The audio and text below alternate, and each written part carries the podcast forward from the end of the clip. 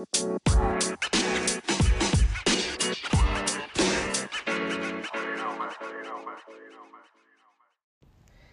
there, welcome to the latest edition of the Believe Equestrian podcast. I'm losing my voice, so I hope you can bear to listen to me croaking all the way through. Um, I really wanted to talk today about um, something that I was listening to on another podcast that I thought was really interesting and something that we could relate to our situation with our horses. It's a chap called Jim Kwik who's really interesting, um, and he was talking about methods, mindset, and motivation being the formula for success. So I'd been thinking about all these things, and I thought actually the first thing we need to do is define success. What does that actually mean? So, you might have heard me talk about this on other podcasts, but a few years ago I did um, a course. It was a foundation course in um, psychology for equestrian coaches. And part of the exercise was we had to do this success timeline, like our biggest successes over our lives. So, um, I started off when I was young, um, rode for my country, that was a big success. Ran the London Marathon, ran the Paris Marathon, got my degree. Um, what else did I do?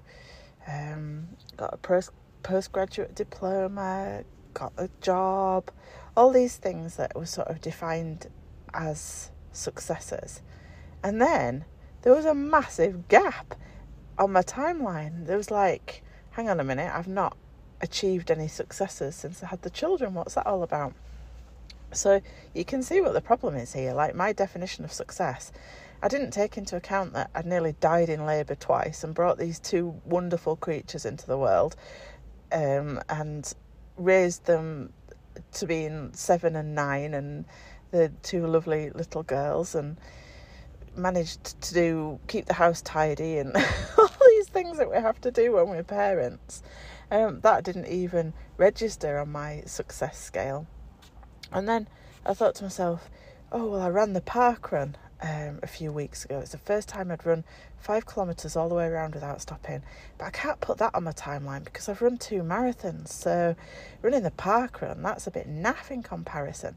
So I actually got really down in the dumps after doing that exercise, which I'm sure wasn't the purpose of it at all. But it really brings into the forefront of my mind that success is a dynamic thing. Excuse me. And it changes during the seasons of our lives. So we're very different when we're young and free and single to what we are when we become parents or when we enter the world of work or when we enter middle age. And we have to adjust our success criteria accordingly. Just like when we're going out and training the animals, if it's windy, we might drop our criteria for success for the horses. We wouldn't expect the performance to be at the same level as it would be on a nice um, sunny day. So I had to start to say to myself, right, is my ladder up against the right wall? Is this what, what I'd previously defined as success, like riding at Prix St George and competing and winning and riding big warm bloods? Is that actually what success is for me now? And over the last few years, as I've learned more about training and um, how to train the horses and the dogs, actually, I'm starting to feel that um, the journey is much more enjoyable than the destination. Um, and that might mean for you that you might have to make some tough decisions. So for me, I don't think riding is what is where it's at for me anymore. I, you know, I've bought myself Haffy, bless him, to try and get going again with my riding.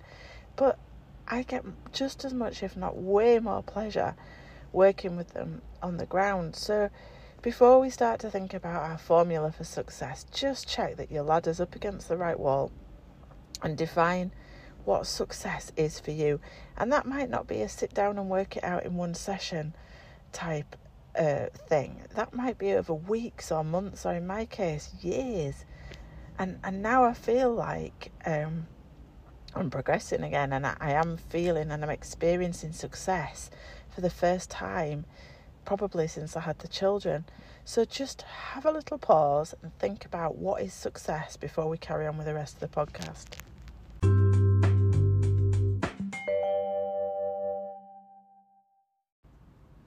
So, on to the first M then, on to methods. So, we have to ask ourselves if we're not getting the success that we want, what methods are we using? Are they working? Why aren't they working? And we need to constantly keep that under review. There's so much information out there now on podcasts, on YouTube. Um, there's no excuse for like where we were, I don't know, when I was a kid and all we had was a, a book club and uh, sending stamped addressed envelopes out to get information that used to take forever. Um, literally we've got the world at our fingertips and we can be open minded about the methods that we're choosing rather than just saying, oh, we're doing that because that's the way that we've always done it. Um, and investing that time into ourselves and into our horses to learn a better way.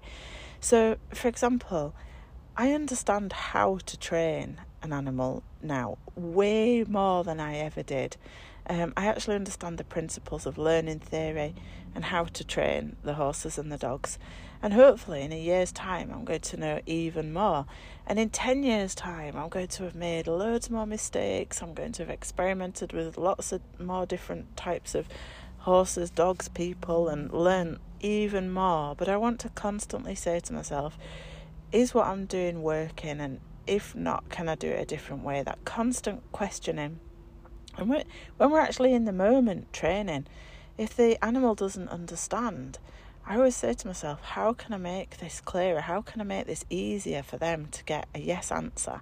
And I might not get that, I might not find that nugget right there and then in that moment in that training session. But if I come away with a question in my head, how can I help this animal understand this? How can I get to the next level? I'm going to ask somebody. I'm going to look on YouTube. I'm going to look into all the online courses that I'm subscribed to. I'm going to pick a book up. I'm going to find the answer. Um, so that's the, the first thing, the methods. And all these are interlinked as well. You'll see that I'm going to sort of come back on myself from one M into another M in a moment. So we're going to go on to motivation next.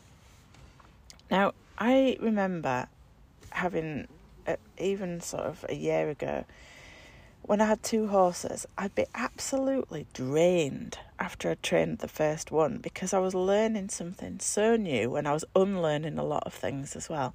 That after training one, I didn't have the mental energy, the mental capacity to get the other one out and train them as well. And I kind of noticed today that I feel very, very different about that now. I'm loving my training so much. It's almost a treat to go into the arena with the horses or the dogs and train with them. So, what's changed? Uh, where's that motivation come from? So, I think the f- the first thing is it's not so much of an effort for me. You know, when you're learning to drive, it's a real big effort um, because you you really conscious about you know putting your foot on the clutch and da da da da da Whereas I'm not quite as um, conscious about what I'm doing now, so it's it's less draining. Um, and I think secondly, when you start to feel progress, that's hugely motivating as well. And the initial stages of training any animal are very repetitive, very boring, and you might not feel like you're making progress if you can't see sort of to the top of the staircase. Um, if you're just sort of taking the first baby steps and you can't see the bigger picture to where you're going to, you kind of think, oh, what am I doing? Why am I doing this? None of it's really making sense. And that can actually be quite demotivating. So, um, really defining to ourselves what are the little wins today um, so we can tick them off and no matter how small so we feel like we're progressing and we can keep ourselves going in those early stages and then, secondly, like the feelings and emotions. So, some feelings like frustration and anger. So, I never, I never particularly feel angry towards my animals, but I very often feel angry towards myself.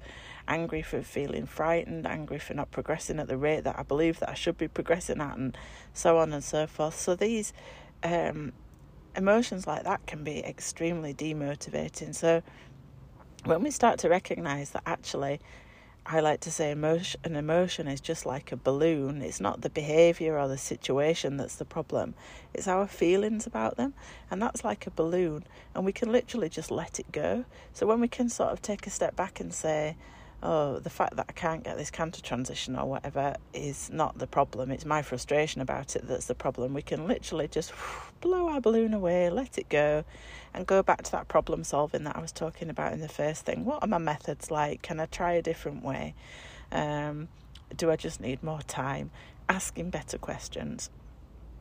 Um, and finally, something that I'm finding hugely motivating at the minute is um, I have put my head above the parapet and created this online course, which is a 30 day Liberty challenge, following myself and Haffy, basically starting from scratch um, for 30 days, trying to get to the point where we can work at Liberty.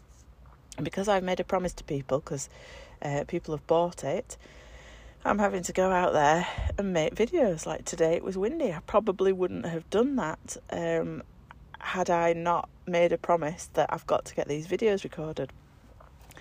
And lastly, TikTok. Um, I've just just discovered TikTok. Apparently, us middle-aged folk are the fastest growing demographic on TikTok. It's not for teenage girls anymore, so I'm told. Um, and I am loving it. I'm putting short clips of me training the horses, the dogs, and I've even started training the cat on TikTok. So I come out in the morning and I think, right, I've got to do something entertaining um, for my little videos. And it, so it's pushing me with, to get out there in the first place, but it's also pushing me to be a bit more creative and, and what can I do in my training to push it on to the next level. So using external motivators like that with a little bit of accountability or a little bit of fun can be hugely motivating.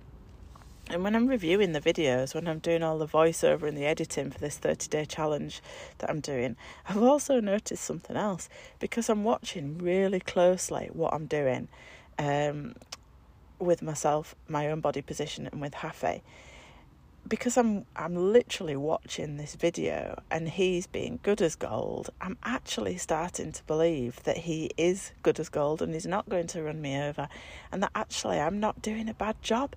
So I'm actually reprogramming my brain by watching instead of the negative images that I would probably play to myself in my own head about oh this could happen and he could spook and that could happen.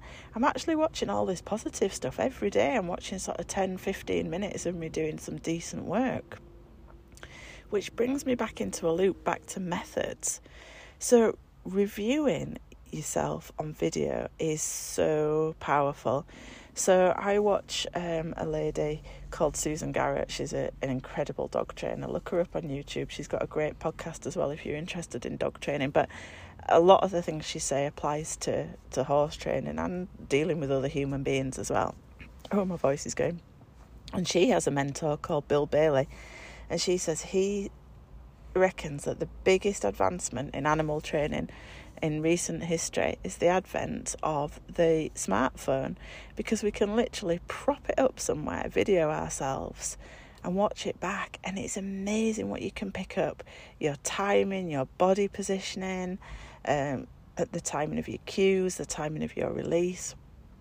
Um, so it's massively, massively helpful. So try and find time to stick that into your methods for success. Um, and then finally, we've got mindset. So, a mindset is an outlook, philosophy, values, your frame of mind. It's basically your way of thinking.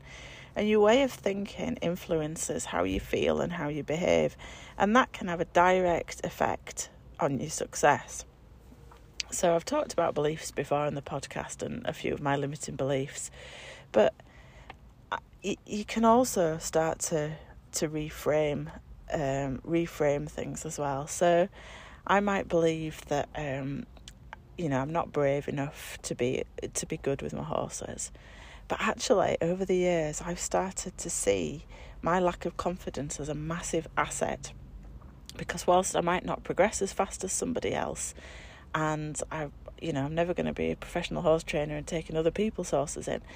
My lack of confidence forces me to be a little bit more intelligent in my training, and it forces me to look for more solutions and problem solve more, which is really valuable then to pass on to other people who might be in the same position as me, and to actually make it really clear to the horses what I want without having to really like increase my level of um, what's the word I'm looking for? Force isn't the right word, but you know, without having to escalate my cues and my asks more than um, I'm comfortable with, really. So that takes us to a sort of fixed versus a growth mindset. So, fixed mindset, oh, my voice is going. oh, excuse me. So, a fixed mindset is where you think, oh, I can't do that. I'm never going to be able to do that. I'm rubbish at maths. I'm rubbish at jumping. I'm never, never going to be able to do that, whatever your personal thing is. Versus a growth mindset, which is, I can't do that yet. And when we open up that possibility that there is a yet in the future, it it starts to open the door to us asking the questions that I was talking about. Well, how can we make it possible? What are the methods and the motivation that we need to help to make this happen? Um, and one of the ways that they talk about developing a growth mindset in children is praising the effort, not the results. So we call this process praise. And that takes me right back to what I was saying at the beginning that when you define what your little wins are and you actually praise yourself for them and you, recognize them and, and acknowledge your achievements, you're actually starting to build yourself a growth mindset. So, just to sum up then, before my voice completely dies, um, ways to develop a growth mindset, other ways, like we said, focus on the journey, enjoy the journey, and incorporate the word yet. So my daughters always say something like, "Oh, I'm not, I'm no good at drawing. You're no good at drawing yet." You know, I don't shy away from um, um, the fact that they might not be particularly good because I want to emphasise that they've got to put the work in.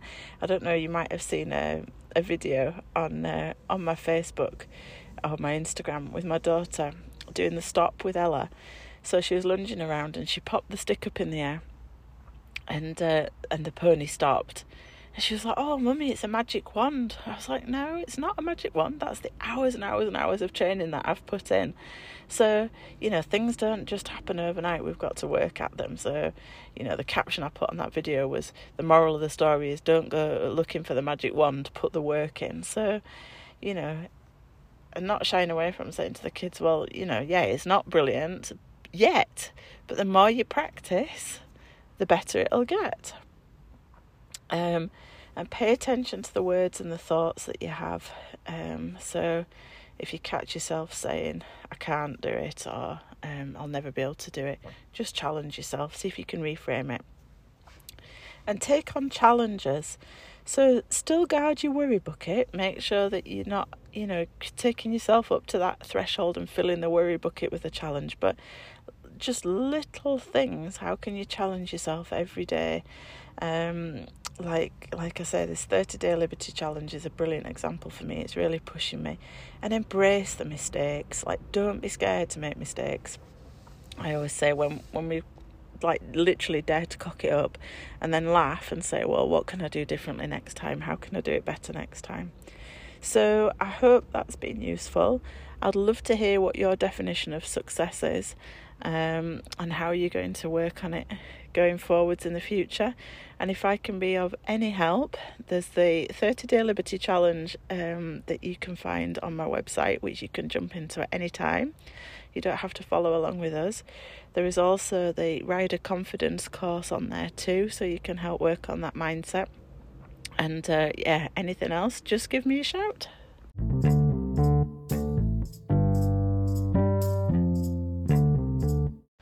Thank you for listening to the Believe Equestrian podcast. You can find out more information on my socials at Believe Equestrian or on my website believeuk.co.uk. See you next time.